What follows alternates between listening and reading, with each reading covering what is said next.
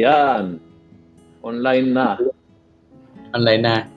Online na. Hello, good afternoon po. Good afternoon po sa inyong lahat. Good afternoon. Welcome, welcome, welcome. Hello, Father. Merry Christmas. Hello, Rito sa Luciano. Magpapasko Oo na, no? September 1. Yes, correct. Yan. Habang kinihintay ang ating ah, mga kasama, don't forget to share this post right now. Ah, yun ang ginagawa ko ngayon. So, isi-share ko na. Yan. Start a watch party, pinaka the best. Sa ganon, alam na nila lahat na ikaw ay nanonood. Yan. Ayun, done. Tapos, isi-share ko pa sa, ano, Father, isi-share ko sa, um, tawag dito, sa group chat ng pamilya. Oo, para sa ganon, diretso yan sa PPC, may group chat ng worship, yan. Lahat po yun. Ah, share, tapos share as uh, share, send in messenger. Yan, yun ang paraan. Share, Ah, send in messenger. Then you go to messenger, uh, and then hanap yung mga group chat. Yan, worship team, lay minister, execom, parish staff, core group, PYM, lahat po yan. Yan. Yan. Prec secretariat. Yan, lahat. Okay, very good. Ayun. ayan, mag-share Yan, done. Very good. Ah, habang pumapasok po yung ating mga ah, kasama, some reminders. Number one, let us know where you are right now. What city or what country. Napakaganda at napakasaya malaman na may taga iba't ibang lugar na sumusubaybay. So let us know where you are right now. Number two, of course, don't forget to share the post right now na sa ganon, yung mga papasok ay aabutan nila yung buong lesson. Kasi mahi- mahirap po yung ah, sasama on the last five minutes. Tapos, yung tanong medyo out of ah, tune. Kasi hindi nasun hindi nas, nasamahan yung buong ah, explanation, no? So maganda na i-share ngayon para umpisa pala ng ng ah, lesson, andyan na sila. Ah, maganda na hindi maiwan. All right. And then uh, reminder number three, you can go back to the old episodes at YouTube, Almusalita by Father Luciano Peloni, and go to playlist. Andoon po sa playlist uh, under Canon Law. Andoon po yung lahat ng previous episodes kung gusto niyong balikan. All right. So, welcome po sa lahat ng uh, andyan. And uh, welcome po mula sa iba't ibang lugar. Mamaya sasabihin natin kung taga saan. We welcome po uh, kayong lahat. And, and so, Father uh, Jix, last uh, week, bago po matapos, we were talking about the the the episode on on the past episode we were talking about the actions of the juridical persons but then Yes. pumunta tayo sa pa- power of governance Governance, Can- ayan. oo.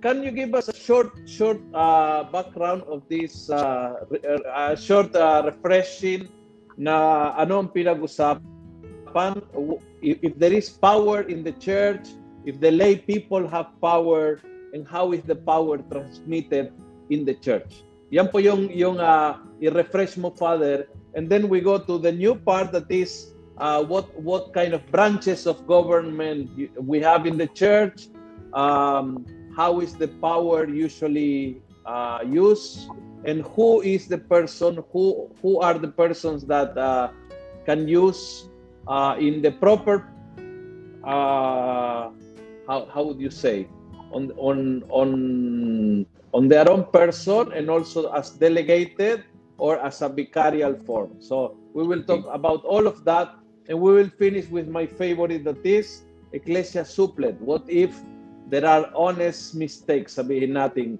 uh, wh- and when we make uh, some some some forms of decisions so lahat po yun uh, let's start with a refresh on the power in the church Magandang hapon po sa inyong lahat, mga mga kapatid natin na nan- nanonood sa atin pong ah, Canon Law 101. Ang tanong ko natin, meron bang power sa simbahan? Ang sagot po, yes, there is. There's power. And this power is called uh, power of governance. Nung araw po, ang tawag dito, power of jurisdiction. Uh, sacramentally speaking po, ito yung tinatawag nating power of orders. Uh, power o kapangyarihan po na nagmumula galing sa ordinasyon. Uh, so yun po ibig sabihin. But basically, essentially po, uh, itong power na ito comes from the Lord. At ito po ay pinagkalot sa simbahan para po paglingkuran ang tupa, ang kawan ni Kristo. So, yan po ang ibig sabihin ng power na yan. Uh, it, course, because since this is called power of orders, ito po ay nanggaling o nagmumula o uh, ipinagkakaloob sa pamamagitan ng ordinasyon. So, sa madaling sabi po, uh, sabi ng canon law, those who are uh, ordained uh, in the ministry exercise this power of governance. However po, ang tanong ganito, paano yung mga laiko, wala pa silang power na ganito? Ang sagot mm-hmm. po ng, ng canon law, napakasimple. Sinasabi ng canon law na the lay faithful can cooperate. It's, mm-hmm. Pwede silang tumulong o may cooperate, makibahagi mm-hmm. sa mm-hmm kapangyarihan na ito. Sa katunayan po, uh, makikita natin yan sa iba't ibang larangan sa buhay simbahan. Yung pagiging members ng Finance Council, halimbawa. Mm-hmm. Sabi ko dati, uh, example ko na nakaraan, uh, even sa administration ng diocese, meron mm-hmm. pa rin on cooperation sa power of governance. Pwede mm-hmm. maging uh, chancellor o finance o economo ang isang laiko. Mm-hmm. Pwede rin maging uh, judge isang tribunal ang isang laiko. So, mm-hmm. sabi ko nga po even, ito. Father, e- even in the in the Vatican, no, may mayroon mga yes. people serving in yeah. a high position, no? Yes, and so, si si Pope Francis kilala sa ganyan eh, yung ang tawag natin ito lay empowerment. Mm-hmm. Lay mm-hmm. empowerment mm-hmm. parang tumatawag siya o nag nag-appoint siya ng mga laiko na may kakayahan talaga sa iba't mm-hmm. ibang larangan ng kanilang uh, profesyon, no? Para mm-hmm. maglingkod. This is a cooperation in the power of governance. Tama yung Padre Sian? Mm-hmm. Tapos, I think, uh, dapat siguro ang simbahan tayo din, no? Yun natin direction talaga. Ibahagi mm-hmm. itong kapangyarihan na ito na hindi lang tayo mga pare ang nag uh, ang dapat uh, gumamit o mag uh, tawag dito, magkaroon ng ganitong kapangyarihan, kundi ang mga laiko natin. Kaya yung salitang uh, tawag, yung salita na empowerment, delegation mm-hmm. of the lay, uh, yan, tapping the lay for ministries or service, yan po, these are expressions of big cooperation uh, in the power of governance that is possessed and exercised by the clergy, those who are mm-hmm. uh, ano, ordained Ayan po. Mm-hmm. Ayan po, uh, iba't iba ang ano, iba't iba ang paggamit na or exercise ng power of governance. Depende mm-hmm. po sa rank or sa order. May deacon, mm-hmm. may priest, tapos may bishop. Ang bishop mm-hmm. po, siya talaga may fullness ng mm-hmm. power of orders. Kasi siya may fullness ng ordination o ng priesthood. Mm-hmm. Mm-hmm. So kaya yung obispo, mapapansin natin uh, lahat nasa kanya.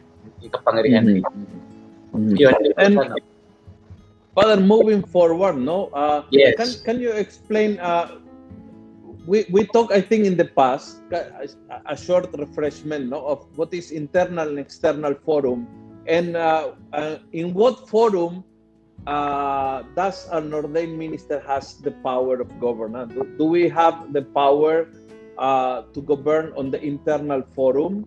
or is just on the external forum? Can, can you get first the distinction between internal and external and then yung power, aware of the two does it apply? Yeah, okay. So magandang tanong yan kasi sa simbahan natin, since um, we exercise ministry and administer sacraments, madistinguish yung dalawang bagay. Yung internal forum, tsaka external forum. Ang mm-hmm. internal forum, ito yung forum o larangan sa Tagalog, kung saan po yung juridic actions ginagawa natin without publicity na hindi na kailangan malaman ng iba. Halimbawa, uh, ito yung ano, ito yung kapatawaran ng kasalanan. Mhm. yung yung yung paglalahad ng kasalanan kumpisal no yung forum na yun internal dapat Mhm. yan ah, hindi, hindi malaman ng iba yung sakramento Mhm. itself, yung kanyang ah, yung kanyang ah, essence is yung sacramental seal no so yan so yan ang internal forum yung, yung forum Father, saan is there any reference to internal forum na hindi sacrament of confession? Halimbawa, if you come to me for spiritual direction or if you Yes, come oh. to me and you ask me for an advice, is is that uh, falls under internal forum? Ah, analogous ana, an- analogously yes internal forum no Mhm. Ito yung mga ano eh, on the part of the one who receives the information, yung hindi mo pwedeng sabihin sa iba. Ipinagkatiwala yung kanilang problema. Pero in the in, uh, in the level of the sacraments for instance, ito yung seal of confession, ito Okay. yung mga commission of occult offenses na Mhm. for instance, merong latae sententiae consequences of excommunication, uh, etc. Mhm. etc. Yun namang external forum, ito yung mga larangan kung saan yung ginagawa natin ay maaring patunayan publicly and they can be Mhm. very verifiable in, in that forum. Mhm. Ah, ito yung mga actions na public. No? So, yan ang... Ngayon, basically po, ang power of governance Mhm. ay ginagamit sa external forum. Pero, oh, ginagamit din siya sa internal forum um, kapag um, ang tawag ito yung yung kanyang exercise ay para doon lang. Halimbawa, yung absolution of sins, the granting Aha. of indulgences, ah, Mhm. para makita yung effect ng action na yon. Pagamat internal forum yung ina-address nun, para makita Mhm. sa external forum yung effect Mhm. ng action. Oh. Mhm. So, ganun. Mhm. Pero, pero mostly then is on the external forum. Yes, almost always external forum. Administration of um, the, di- the diocese, ayan, etc. Mhm. etc. Okay. Good. Wonderful. And uh, this power uh, of governance, may branches ba? Kasi sa gobyerno, mayroon, no? May executive, may legislative, may judiciary. They are equal branches. They are independent from each other. They they have particular role. Um, uh, how about in the church? Do, do we have uh, different powers and and who is assigned to, to each power? Are they elected? Uh, or all of them are, comes by ordination or how, how does it work comparing uh, government with church Oh. Uh, curiously, ang branches of the power of governance is like the branches of power in government. Merong Uh-huh. executive branch, merong Mhm. legislative branch, merong judicial branch. No? Ah, Mhm. Para po sa lahat ng nanonood sa atin, kapag sinabi mong ah, executive branch of power sa gobyerno, ito yung presidente, mga mayor, yan, executive branch yan. ah ah Patupad Oo. ng batas. Oh. barang, Kapag- barangay captain ganun Barangay captain, mga LGU, local Ah. government units. Oh, yan, executive yan sila. Yun Okay. namang legis- legislative uh, branch, ito yung Congress. Sa Pilipinas po, may dalawang chambers tayo, yung lower, tsaka higher chambers. Yung uh, House of Kongreso at saka Senado oo tsaka Senate, oo. Actually, Oo. yung Senate pala is also a Congress. oo Uh, yung yun namang what we call Congress is actually the House of Representatives. oo oo Tapos we have the judicial branch, yung uh, judiciary, yung hukuman. Uh, the highest uh, power is the Chief Justice. No? Po, These are co-equal and uh, co-equal powers. So they balance the powers of one another. Sa church, Oo. however, sa simbahan po, itong tatlong branches of powers na ito ng governance uh, Oo. is possessed by the Roman Pontiff, the, the, the Diocesan bishops, and those who are equal to them in, in law. So, ibig sabihin po, yung Papa, ah, meron siyang executive, legislative, tsaka judicial powers in himself. Lahat yun nasa kanya yun. okay Ang obispo, ganun din. Nasa Mhm. kanya yun lahat. no? At ganyan din yung mga, ano, yung mga katumbas ng obispo sa law. Kasi minsan may mga apostolic vicar na hindi naman obispo, halimbawa, o the uh, administrator na hindi pa obispo, but in law, uh-huh. they're equal to bishops. They also possess these three uh, branches of power. How about the parish priest? Ang parish priest po actually ang ang ating ano is we cooperate in the work of the bishop. So wala okay. tayong ganyan to be honest, wala tayong ganyan. We we we, we have executive power uh, pero limited to uh, our scope of uh, yung ating appointment halimbawa. Oo. So mamaya mamaya tatanungin kita kung yung power uh, nating bilang parish priest is uh, vicarious or delegated. Ah, uh, okay. Mamaya, mamaya yan, no? Kasi maganda uh, yon na may, may iba't ibang... Pero yung, yung, yung may power in the diocese ng executive is the bishop only, right? Yeah. Uh, ang executive, si bishop, as an ordinary. Sa ordinary, ordinary, ano yan, yung proper. Pero meron uh-huh. pa din uh, vicarious yung mga vicars niya. Mamaya iyan natin Oo. yan. Mamaya yung vicarious at saka delegated, no? Oo. Yeah. So, yung yung uh, yung pope at saka yung bishops, they are the one. Basically uh, sila. Oo. Executive. yes. Legislative. At legislative din and judicial. Oh. Yes, ah. Para po so, sa lahat ang, ang, ang question wala wala pa nagtatanong pero ako na lang magtatanong. Oo. Uh, paano yung kasi sa government, the idea of uh, the three branches of power is basically for check and balance. Yes. Uh, uh, uh, principal reason is to divide uh, the power so you, yes. there will be a focus, no? Uh, yes. One can make laws, another can implement the laws, and another can judge uh, the law. Yes. But yes. Uh, so for division of labor, sabihin natin para yes. mas magaan ang trabaho, and but also very important is check and balance para Yan ang pinaka-basic, yeah. Oo. Ngayon sa simbahan, uh, who does the check and balance if the bishop has all the power, if the pope has all the power, who does the check and balance of that? Well, basically, uh, if you are wondering bakit magkaiba? Kasi po iba din yung ano, iba din yung uh, yung structure of power sa simbahan tsaka structure of power ng lipunan, ng gobyerno. Mm-hmm. So basically kasi yung power sa, sa, sa government, the power comes from the people and those who have been given this power to exercise uh, the, the power should be checked. Dapat may guarantees mm-hmm. na walang maging dictator. Otherwise, mm-hmm. mag-invade at dictatorship. No? Mm-hmm. Kasi simbahan po, iba po ang ating, ano, yung ating structure. Kasi tayo po, hierarchical tayo. We believe that power comes from the Lord, given to the apostles, mm-hmm. and the bishops are the successors of the apostles, and they continue the same way power is exercised uh, that we see mm-hmm. from the Lord. So, meron bang check and balance ang ating power? O wala? Of course, meron.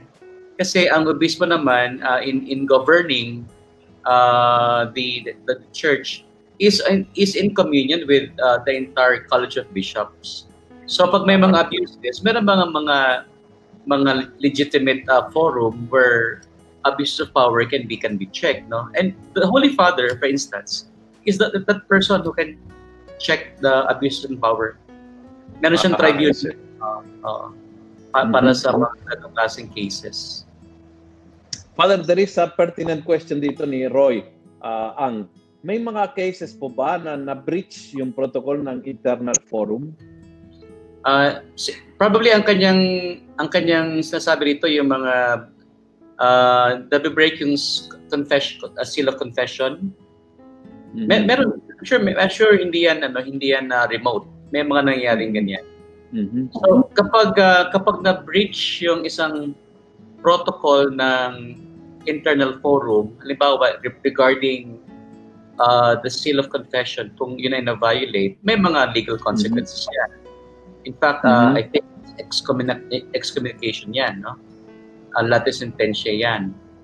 Uh, so, may, so may the, mga... The priest is automatically excommunicated? By the mere act of um, direct, ha? Direct uh, disclosure of or, or violation of the seal. Direct ha, direct. Intentional. And oh yeah, intent yeah, seal of confession. Okay. So direct hindi yung tipong nag ano na example pero hindi naman referring to a particular person yes, but yes, general yes. view. Yeah. Ah, ah, ah, ah. Ah, sige. Thank you, Roy. Alright, Very good. Yeah. Okay. So, sige, tuloy. So, the the the Pope and the Bishop have these three Yes. uh, exec, ex- executive, legislative, and judiciary. Uh, Yes. I'm, I'm uh, just a question about the legislative. What, what about the legislative? Uh, uh, uh, to what extent can a bishop uh, create new norms or new rules or new laws? Can a bishop create a new laws in the church? Uh, ang ang ang ang obispo in relation to his diocese has that power to enact laws uh, for uh, to advance the pastoral work or the discipline of the church or the sacraments. So Aha. pwede yan, pwede yan mga ganun, ano. Uh, Um, pero to what extent? To, what, to the extent na hindi siya against or con- contradictory to universal laws. I see. I To see. the extent na hindi ah. siya going against the papal um, enactments. So, So it, it- it's like applying the universal law to his particular church. yes, pwedeng ganon, no? Alright, alright. Pwedeng ganon, no? Okay. Or, Father, uh, we have two questions. A follow-up from Roy is who enforces sanctions on erring priests and violators of such protocols? Oo. Yung yung uh, late sententiae excommunication, sabihin medyo mahaba itong word in, in, the, in the latter part of our canon law 101. We Oo. will learn about excommunication. But So ba- basically, the, the, the meaning is you don't need anyone to impose Yes. uh, the sentence to you. Automatically, just by the mere fact of doing the act, you are automatically uh, condemned. Uh, Condemned. Oo. uh, you are automatically condemned. Oo. That, that's the meaning, no? You don't need to go through a trial. Uh, you don't need to to be told by Mm. anyone. Automatically, by by doing that act, particularly, you automatically get the uh, the condemnation on the Yes, form of excommunication. Oh, So, however- alam a- alam ng pare yon, no? Mm. However, there, there are only six uh, six such violations na ano automatic ang ano ang ang ang sentence ng excommunication. Anim lang yan Mm. sila. Uh, the rest, however, is called uh, uh, uh, perende sententiae. Ang, ang Mm. perende sententiae, that is most preferred by the law. Ibig sabihin, for a Has punishment be- imposed, uh, dapat guma, duma sa proseso, due process. Ah, ah, ah, ah. Uh, So, ibig sabihin, et, itong late sentensya, yung, yung automatic, these are really grave sins. Yes, oh, graviora So, delicta. So, parang in, uh, for, for us priests, to, bre- uh, to breach the seal of confession is one of the gravest, uh, um, uh, not only sin, but al- also uh, crime that we can commit. Yes, oh. It's at, at the know- top of the list, no? yes. The secretion of the blessed sacrament, the Holy Eucharist, is Yes. also a late sententiae offense. Yes. Yes. So- yeah, ma- marami pa. I think uh, Yes. abortion, yes. uh, Abortion. Yes. Yes. Yes. even yes. just being a uh, being an accessory to the act of, of abortion. Ngayon Also, yung uh, attacking a, a cleric when he's celebrating the mass, no? Uh, yung yung uh, who enforces them, uh, una nga sabi ng Feliciano, yun nga automatic by the mere Mhm. commission of the action, it is imposed. on you. Yun namang iba, it's, it's the court, the tribunal that uh, declares a sentence. Oo. Father, this from Lex Evangelista. Uh, in some local parishes or sub-parishes, in the absence of priests who are authorized to perform communion service, and what is the extent of authority in performing the mass celebration? Uh, yung yung mga lay ministers can be deputed to celebrate yung sasabi nating liturgy of the word with Holy Communion. Mm. And this is uh, this is provided in law, especially in uh, in si- situations wherein for lack of av- available praise and because of the danger for the, the souls, no? So they are dep- deputized to Mhm. perform, no? Pero hindi yun siya misa, ha? Hindi siya misa, wala, walang consecration yon. Ang dala ng Mhm. lay ministers is a consecrated host sa parokya. He brings it there. He celebrates the uh, liturgy of the word, then perform the distribution of Holy Communion. So yun lang yun ang limit. Hindi siya hindi siya hindi siya ano performing the consecration in the mass hindi. Yes, correct, Ah. correct. All right, all right. Good. Uh, we have, well, to this, I, I just mentioned the question but we don't answer it now kasi kasama ito sa pag-uusapan, no? So, Rafael, what are the six Ah. instances for excommunication? Late sententiae, I think. Uh, yeah. uh, we will discuss, when we get to that point, we will discuss the difference ko, uh, about the, the two kind of uh, excommunications at kung ano ang proseso ng bawat isa and then how to remove if you are excommunicated, how to get it removed. So, but pag-uusapan natin pagdating sa ano, sa that part of the book. All right. Uh, another question, Father Jix from Esther is if you want to complain about a priest, what is the steps to take? What process? The bishop. Let let let me begin the answer and, and Father Jigs continue. So let, let me begin the answer by saying if you want to complain to a priest, you have to to be Christian first and go and talk to a priest personally. That's the first step. That's biblical, no? If uh, if your brother, the gospel of next Sunday, Matthew 18, the gospel of next Sunday. If your brother sin, talk to him. If he will not listen, bring some uh, witnesses. If not, you talk to the church, no? Uh, kap- kapag nakausap, kapag nakausap mo at may kasamang mga mamamagitan at hindi siya nakikinig, that's when you go to the church. And so, ipapasa ko kay Father Jigs yung part na yan. When you go to the church, how, uh, saan ka pupunta? If you, if you have a valid complaint about a, a priest and you talk to him but he wouldn't listen, you try with some people na malapit sa kanya, hindi siya makikinig, uh, and, and you have to go to the church. So where do you go? So, um, presuming that the the complaint is legitimate, Hmm. that the uh, violation is adequately serious, parang ganun ano. Hindi lang yung ang pakit na mag-sermon, Yes, hindi yes, siya yes. sapatos pa nagmimisa. Uh, Hindi lang yung ganun na. Of course, these, these are concerns that you can raise to the priest.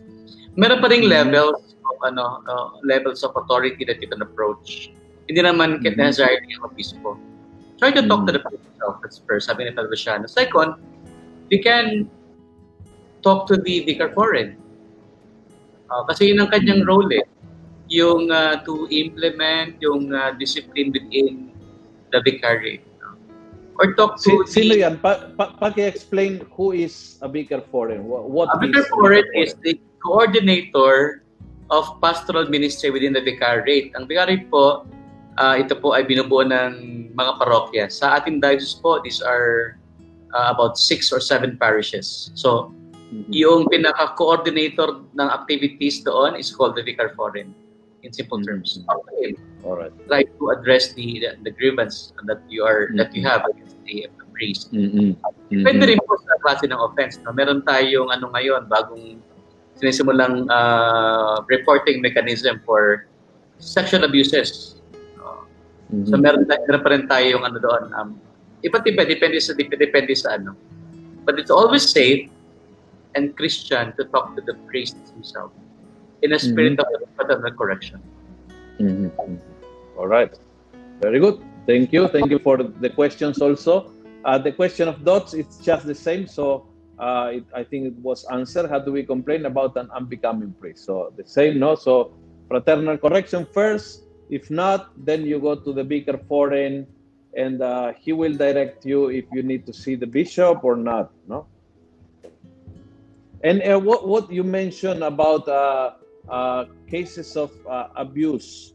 Ca- can you say just a few words in Novaliches about our uh, new program and, and what it's all about? Okay. Um, itong ating the Holy Father takes the issue of, of sexual abuse of minors and vulnerable adults very seriously. Uh, siya yung last year, no? Uh, nag ano siya ng ng isang motto proprio. Mm-hmm. Kung saan sinabi niya, kailangan magkaroon ng reporting mechanism ang bawat diocese regarding cases of sexual abuses of minors and vulnerable adults committed by, by the clergy. Mm-hmm. Dapat yung reporting mechanism is public and accessible and stable. Mm-hmm. So, sa atin po, we, ha- we have now that Tugon or response program. Mm-hmm. Ang atin pong ginagawa is to set up the whole diocese to be able to receive um, complaints of abuses properly Mm-hmm. Para hindi po siya tipong mai-ano lang natin, sabi nga nila sa English, sweep under the rug. Yung parang, uh, uh, uh, uh, uh, uh, parang ganun po. Meron tayong mechanism. Uh, sinisimulan natin po ngayon, but we are we have submitted to Rome yung ating mekanismo, paano mag-report, saan dumadaan yung mga report, sino ang mag-handle. I see. Mm-hmm. I see. So, it's not yet approved by the Vatican. It's just pre- Parang we are waiting to the Vatican. Yes. Para sa atin, medyo may idea kung ano, ano mangyayari. But we are waiting for their, for their word. Okay. So, okay. Wonderful. All right. So, uh, Father, uh, what are the kinds of power of governance? So, the the branches is uh, like government, madaling matandaan, executive, uh-huh. legislative, and judiciary. How about the uh, kinds of power?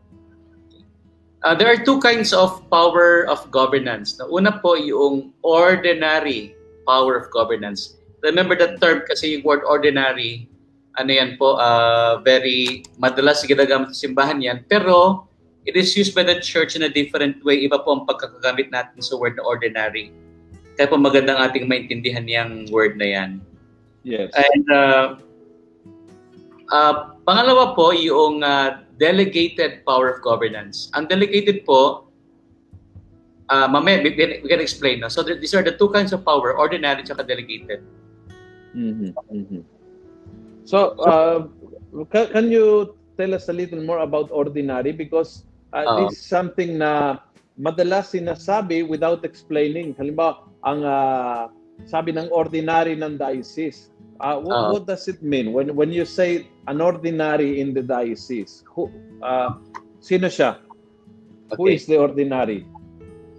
Para po ma ma-distinguish natin further, kasi yung ating common usage of the word ordinary refers to yung, ano, yung pangkaraniwan, uh, ating special, di ba, ordinary mm. lang yan eh. In uh, contrast, extraordinary na, ay, gusto ko yan kasi extraordinary.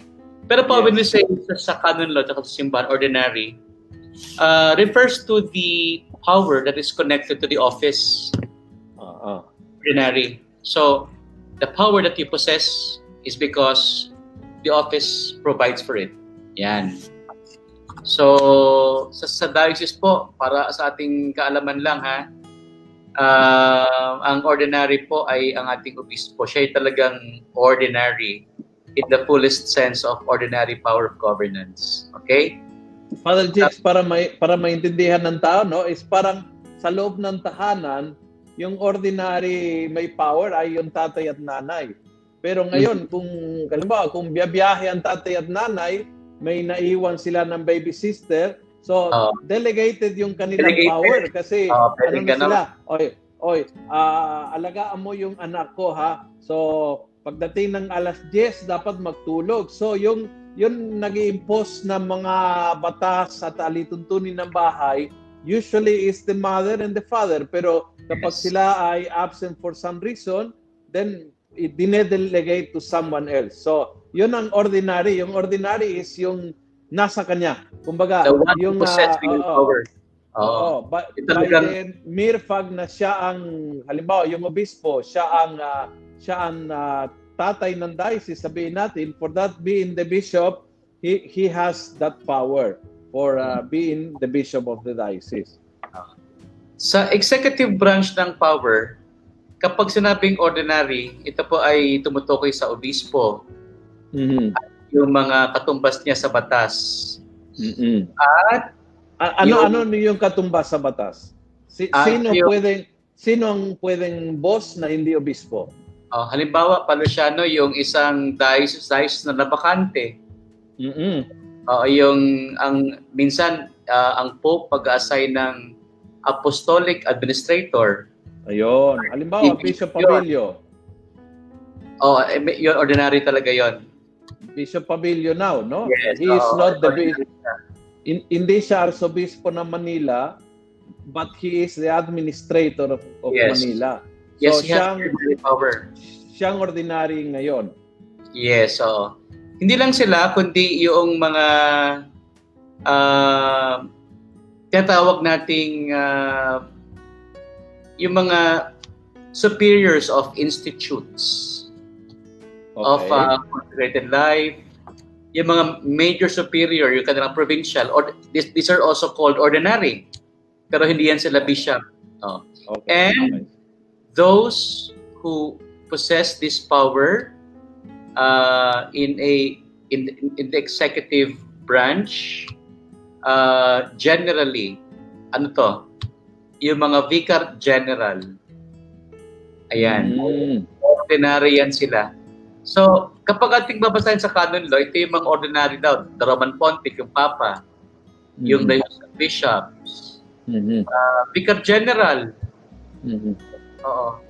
Uh, even right now, sa canon law, Episcopal Vicar, uh, major superiors of uh, clerical institutes of consecrated life or societies of apostolic life, provincial, halimbawa, o kaya yung mga, yung kanilang mga uh, superior general, these are ordinary. But So- but when you say ordinary, for example, the the vicar generals or uh, the vicar foreigns or the vicar for the clergy or all these Ah, kind oo. of vicars, uh, um, what kind of ordinary power do they have? They, i- hindi naman uh, katumbas ng power ng obispo. Hindi, oh. Who who defines uh, what kind of power do they have? Okay. Para And, po, para, and uh, follow-up question, ca- can they exercise it uh, motu proprio, alone? For example, yung Vicar General, can he make decisions like if he was the bishop? ah, okay, magandang tanong yan. Sige. Ah, kasi ah, medyo, that that question belongs to the second kind of power.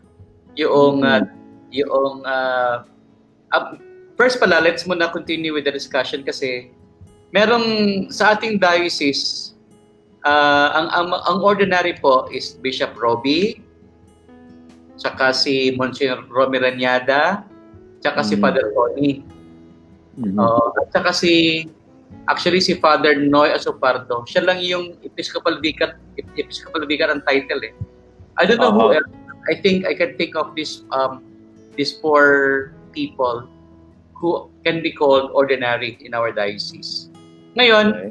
uh, if we're going to further discuss or distinguish yung ordinary power, therefore, may dalawang klaseng ordinary.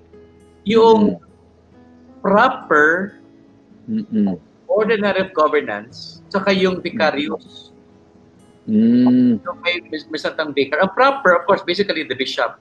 Yung namang I see. vicario, ito yung mga, those who exercise ordinary power uh, in the name of another In person. the name of... Ah. Oo. Mhm. So yung mga vicar general.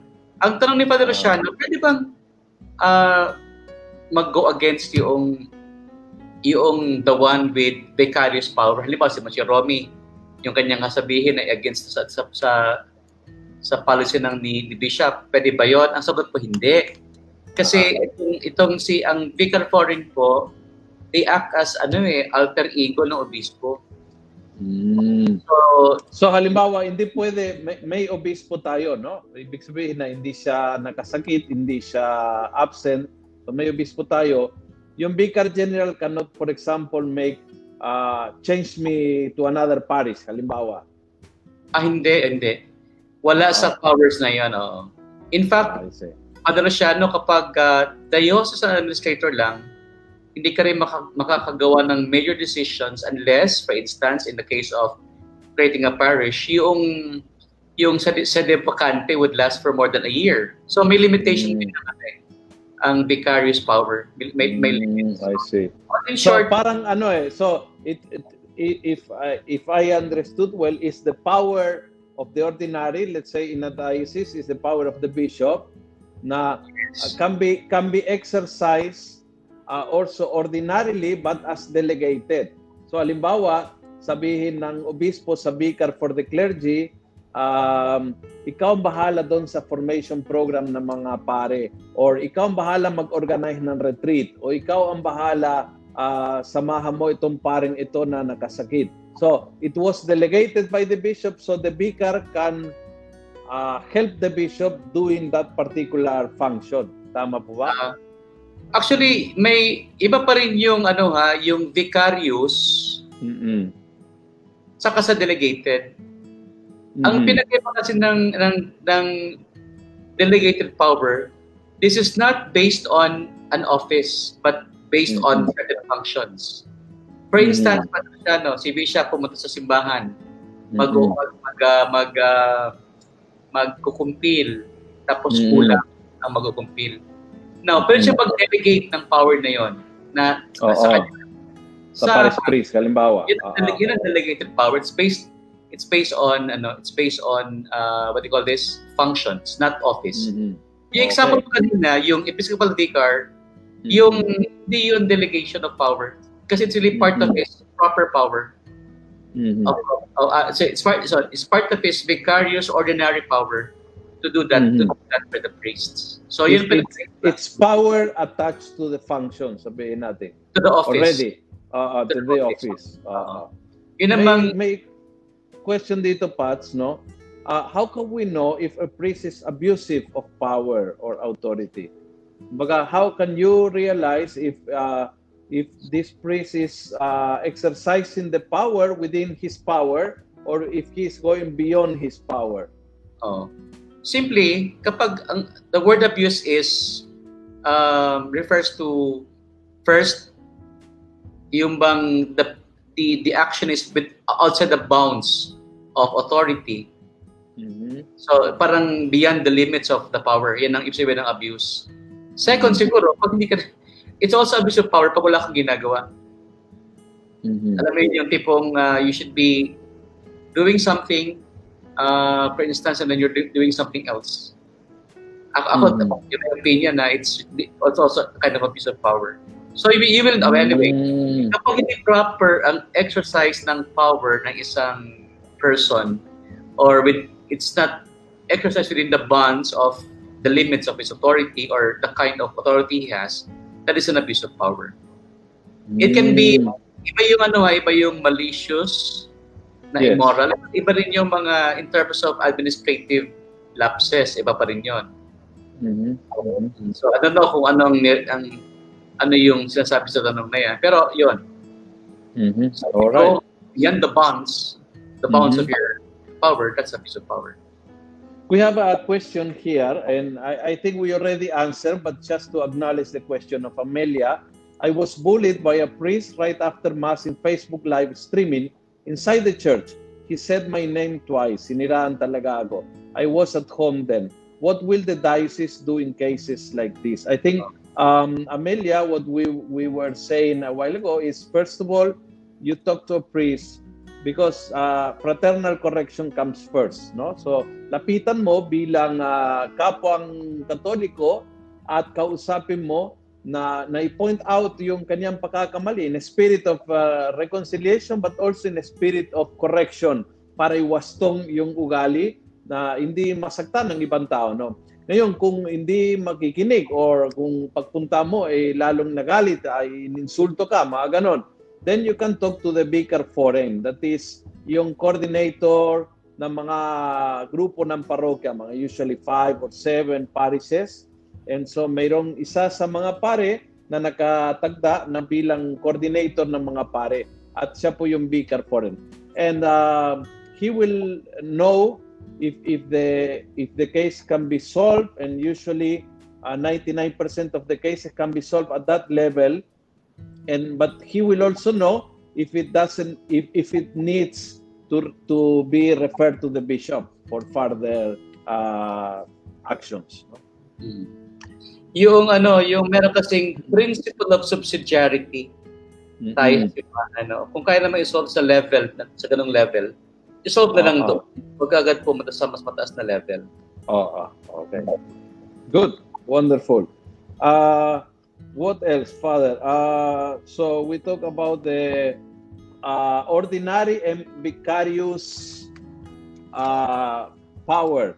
Uh, so, sa sa ordinary power po, it's proper. It, Proper. It's exercised by the person who has headship, uh, kagaya ng obispo or kaput ang tawag nila, or vicarius. It is exercised in the name of, vicarious. of the, the But- one who has proper power. A while ago, you said on on the executive. How about Yes. on the judiciary and the legislative? There, there is such thing as vicarious uh, and ordinary power. Um, in canon law, it is only the bishop who can who exercises the legislative power. It cannot be delegated, or there is no one in in law that possess the office uh, that is just to legislate law. Walang ganon. Sa judiciary naman, for instance, yung aking ang aking position, uh, I'm called judicial vicar. So, you say, oh, vicar, sabihin, vicarious ordinary power. Hindi po Mhm. kasi this is in the judi- ju- judicial uh, aspects of uh, branch of power. Hindi Mhm. po ako ordinary. so, even though um, in that sense, uh, it, ginagamit yung word na vicar, kasi po, the real judge in the diocese is the bishop. In his Mhm. name, I do that. Uh, Mhm. uh, so yun po. So talagang sa, sa ano na siya, sa executive branch of government lang natin ginagamit itong concept ng ordinary proper power, ordinary vicarious power of governance. I see. I see. And and how about delegated power of governance? Yung ang, ang basic uh, distinction is sa delegated power of governance, power is given to a person but not by means of an office by but, but by means of a function. Ang Mhm. halimbawa nito Padre Luciano yung yung um, yun yung kanina sinasabi ko yung yung pagkukumpil o ikaw na muna mag ano magkumpil Mhm. Sina um sina Father Tony uh si Father Ranyada I think no Mhm. in the time of Bishop Tobias they were delegated they have the Okay. delegated part of governance to perform um Kumpil. yung sacrament of confirmation dun sa kanilang mga simbahan Mhm. Oo. That is outside the ordinary uh, faculties given by universal law, or outside the provision that uh, priests may also confirm uh, in, in cases of adult baptism. So, ang tawag doon, the delegated power. Mhm. So, meron pa example, halimbawa, uh, yung mga, ang Pope, kapag Mhm. may mga malaking events, Mhm. i-delegate. Ah, ad- Yes. uh, eh, actually they call delegate, no? Uh, yes, oh, papal merong delegate. power yun, ha? May power yun to Mm. the Pope. Oh, I see. Oo, kaya, oo. For example, nung uh, International Eucharistic Congress in Cebu, Yes. hindi nakarating ang Pope, pero nagpadala siya ng uh, Cardinal of uh, uh, Burma. was- Burma as his Oo. delegate. Oo. Yes, may power yun ha. In fact, he can he can do juridical acts in, the- in the name of the Pope. Mm, I So, see. may, I oh, see. yan mga delegate. oh, Um, I see. yeah, he can make decisions, no? Within the limits Oo. of the delegation. So, may, may mga, these are delegated Oo. power. I see. Father, we have bef- before we go to Ecclesia Supplet, and I, I hope we can get to Ecclesia Supplet. If Oo, not, may- we take it next week. If not, yes. No, we can but- we can skip na itong ano, ibang Oo. may, may, may magagandang questions kasi eh. ah, sige. Okay. Ah, ito, from Rafael Henry del Mundo. Father Matthew Hood, Associate Pastor of St. Lawrence Parish in Utica, contacted the Archdiocese of Detroit after discovering that his own baptism captured on video in 1919 used improper wording. Can you elaborate on what happened to this case and who can correct or remedy such particular insufficiency? Yan. Ewan ko if, if you are aware, it became a sensation on Facebook a priest that was uh, baptized not using the Trinitarian formula, and therefore all his sacraments were invalid, including his own ordination because he wasn't baptized validly, and therefore um, all all his uh, sacraments and all the sacraments he performed as a priest. Great question. So, yeah, how how do you can, can you give us a very short explanation of Sanatio in Radice, Father? uh, okay. How do you do? What do you do in this case? Uh, okay.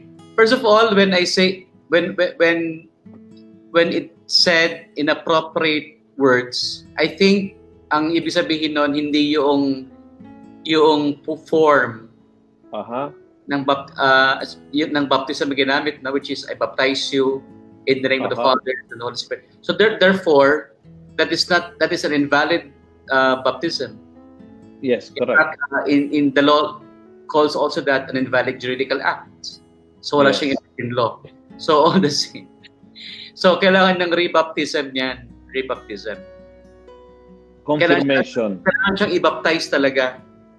Confirm also. Confirmation. Kung baga, kung, kung walang valid baptism, then all the subsequent sacraments, his confirmation, his ordination as a priest, they are all invalid. Yeah, in, yeah, in ganun ang magiging implication nun kasi it's based on the uh, it's based on what you call this the valid baptism. 'Di ba? In in fact sa ordination sa candidates for priesthood kailangan baptized valid valid baptism. Yes, So correct. Yes. that's the implication. Now, yung yung sanatio and radi- radice or yung radical sanation applies in marriage in, actually the concept applies in marriages. Now, Ito yung what about all all the other sacraments that he celebrated? That, All that, that, kids yeah.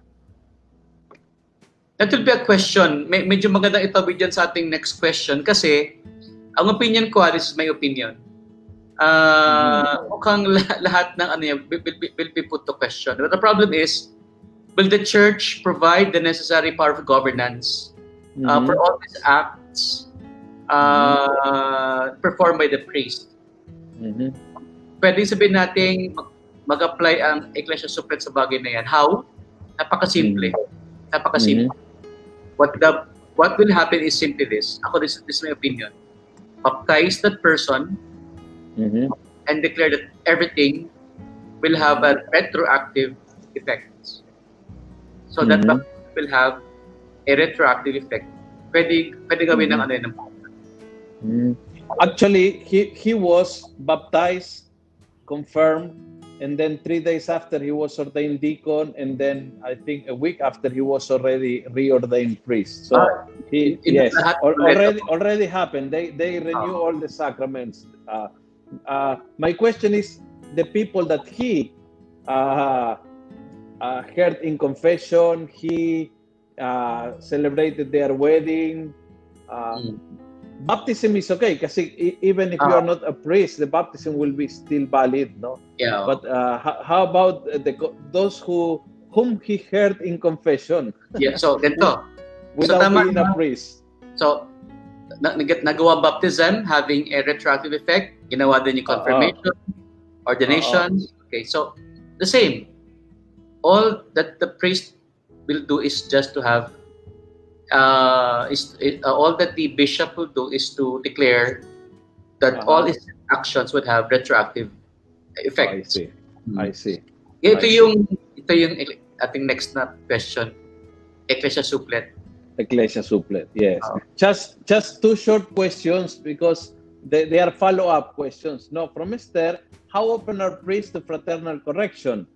I know it's difficult to be corrected and difficult to make a correction. So I think Esther, the answer is depends on the priest. I, I think I, I wouldn't I, I wouldn't be honest if I said all priests are open and uh, and all priests are not open. I think it depends on every priest, no. But uh, what what we know sure is the Lord command us to do fraternal correction. So independently of his reaction, uh, we have the the moral obligation of do fraternal correction. Now, if he is not open, it already uh, can count to his sins, not yours.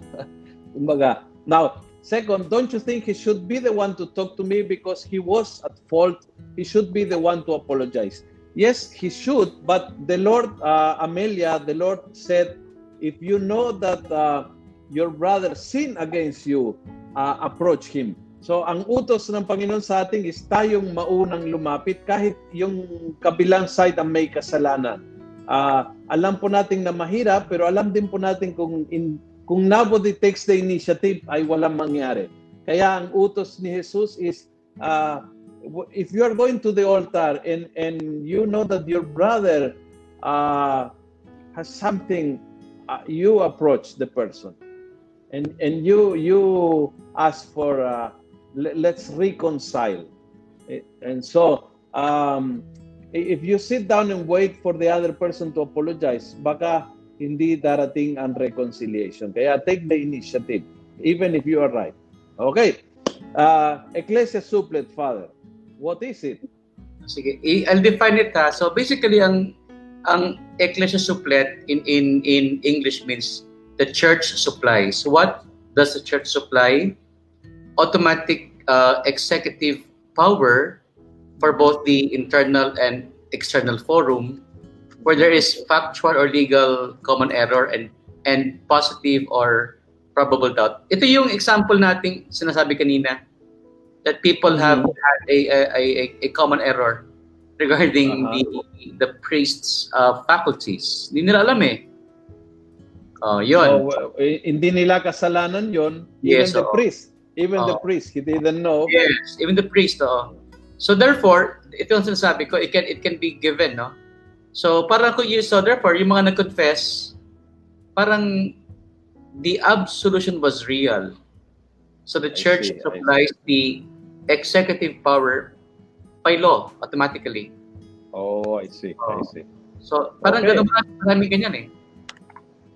That's good. Wonderful.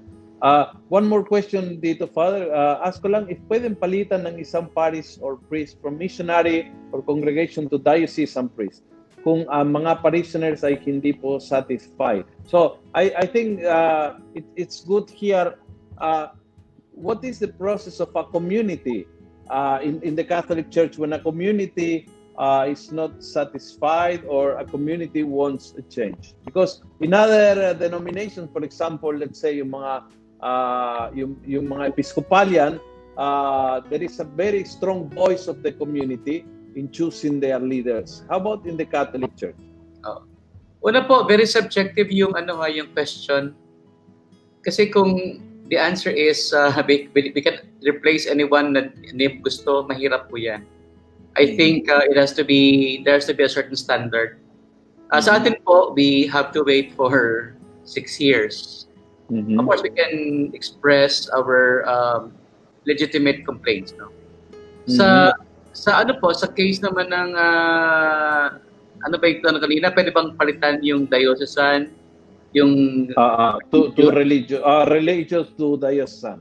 May may, may proseso ho yan. May proseso ho yan kasi kung uh, it is there will be a, a talk dialogue between the bishop and the superior of the of the of the, uh, of the priests na, na religious.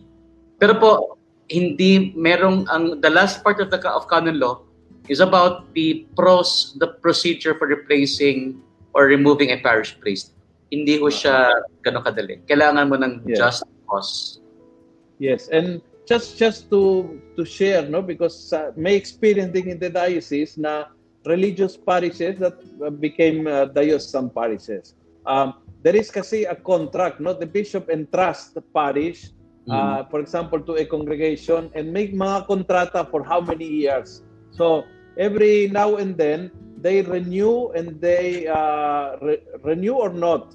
So, some religious congregations decide either they decide or the bishop decide not to mm. renew the contract and therefore it's given to a diocesan yes. uh, priest. So it's a it, that there is a contract between the religious congregation uh, uh, and the bishop, and so that that can be changed if one of the two parties uh, doesn't want to continue. Uh, but they have to agree on this. It's a long process usually. It's a long process. Yeah, totoo. Okay, Pats, uh, oras na. Oras na, may misa ka na. Ah, yeah, may misa ako. So, just the last question. Uh, Okay. Is the Catholic Church al- uh, allowing communion to actively LGBT person? Uh, medyo broad ang question ano. So, uh, what what does what does she mean by actively LGBT person? If Yes, that I means na siya ay uh, engaged in sexual actions, yung open ganon, blah blah blah. I think hindi na naman sila ang diba, like those who, for instance, are openly committing the sin of concubinage. Uh, uh, Ah, married or living together, no? So hindi lang po ito, hindi lang po ito ang ano. So but we appeal to conscious conscious the person that when you have committed uh, certain mortal sin, so you have to uh, inhibit yourself from receiving communion or known ka na Ah. public sinner. Oh. Uh, it's actually quite similar, no? From uh, uh, straight or uh, LGBT is the same, Yes. no? If, naman eh. if, if, if you are living together and, and, and you are not married, uh, so you refrain from receiving communion, both uh, if you are straight or gay. All right. Now, Uh, if, if, if you are uh, if you are single, uh, and you commit a sin against impurity, you go to confession, even if you are straight or gay or whatever. Uh, but it's not the being, but the action. So Yeah. being gay or being straight, it doesn't make uh, a a person sinful. It's Yeah. what that person decides to do. So his actions, the sins is in the action, not in the being. Yeah, regardless of the orientation po, we have one standard for for the, for, for everybody. Hindi siya Yes. Oo, correct.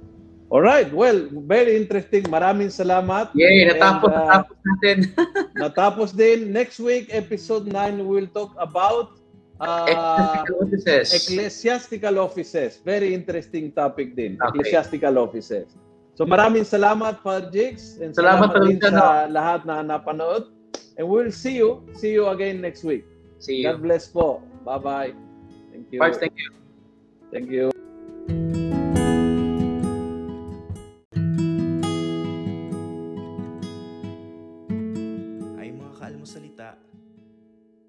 Po ay nakikinig sa podcast segment ng Almosalita. Ang inyo pong mapapakinggan ay isang pag-uusap sa pagitan ni Father Luciano Filoni at ng obispo ng Diocese ng Novaliches na si Bishop Roberto Gaa. Ito po ay mula sa Spiritual Discernment na isa sa mga segment ng Almo Collabs kung saan nakapapanayam ni Father Luciano Filoni ang iba't ibang eksperto sa pananampalataya at doktrina ng simbahan. Sa spiritual discernment, pinag-uusapan ang proseso at kahalagahan ng paggabay ng Panginoon sa bawat desisyon na ginagawa natin sa buhay. Nawa po ay makatulong at may matutunan po tayo sa episode na ito.